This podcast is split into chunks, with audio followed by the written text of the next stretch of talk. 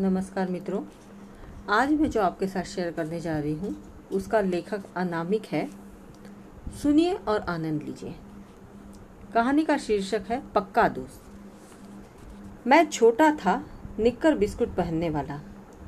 फल खाकर गुठली कचरे में फेंकने लगा तो माँ ने कहा, जा, उस जगह मिट्टी में इसे दबा दे, फिर देख तेरा दोस्त आ जाएगा मिलने तुझे। ठीक कहा था माँ ने। दोस्त ज़मीन में से निकल आया और बड़ा होने लगा। जल्दी ही मुझसे भी लंबा हो गया और मेरे साथ बढ़ने लगा। कुछ ही महीनों में उसके दूसरे दोस्त आने लगे। उछलते, कूदते, उड़ते, रेंगते, उनमें से कुछ उसी पर रहने ही लगे। मेरे घर में चहलकदमी बढ़ गई। फूलों की खुशबू चारों तरफ़ फैलती रहती।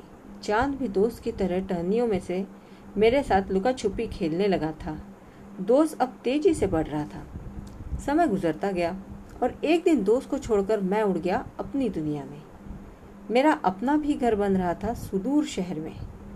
दोस्त वाले मेरे घर में बूढ़ी बीमार माँ और छोटे भाई का परिवार ही रहता था। माँ जब तक स्वस्थ थी, मेरे लिए दोस्त की सौगातें, यानी फलों के टोकरे लाती रहती थी। उनके बीमार होने के बाद ये सिलसिला भी कम होता चला गया। लाख बुलाने के बाद भी वो अपनी ससुराल को छोड़ कहीं और रहने को तैयार ही नहीं थी। एक दिन एक ट्रक आकर रुका मेरे नए घर के सामने। भाई ने बहुत प्यार से ढेर सा सामान बनवाकर भेज दिया था घर के उपयोग के लिए। मेज, कुर्सियाँ साइड टेबल पलंग डाइनिंग टेबल साथ में चिट्ठी भी थी। आँगन के बूढ़े पेड़ से घर बहुत गंदा हो रहा था।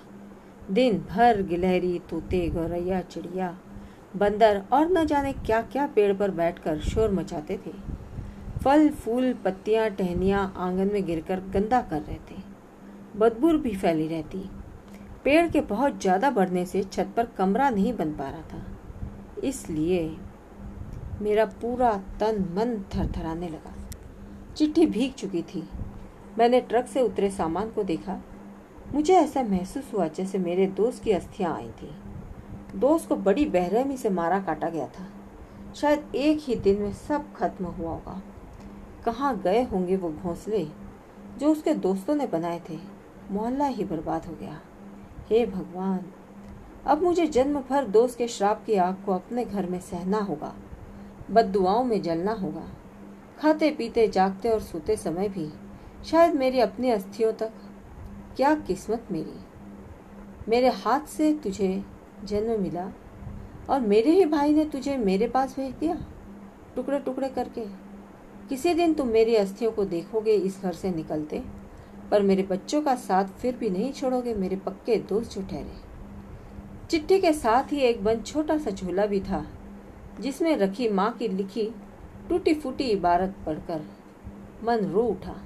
लिखा था, आज तेरा दोस्त चला गया। मैंने उसकी गुठलियाँ बचा कर रखी थी जो तुम्हें भेज रही हूँ।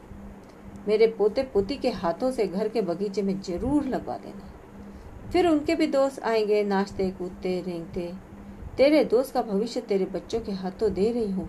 संभाल। मुझे यकीन हो गया कि मेरे ही भाई के हाथों, मेरे ही निरपराध दोस्त की हत्या के दुख को माँ कम करना चाहती थी। मैंने अपने बच्चों को आवाज़ दी, देखो, दादी ने तुम्हारे लिए कितने सारे दोस्त भेजे हैं। चलो बगीचे में। मैं जैसे दोस्त से बोल रहा था, चिंता मत कर मेरे पक्के दोस्त।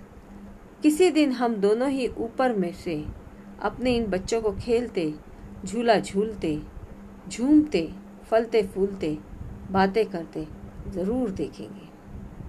धन्यवाद।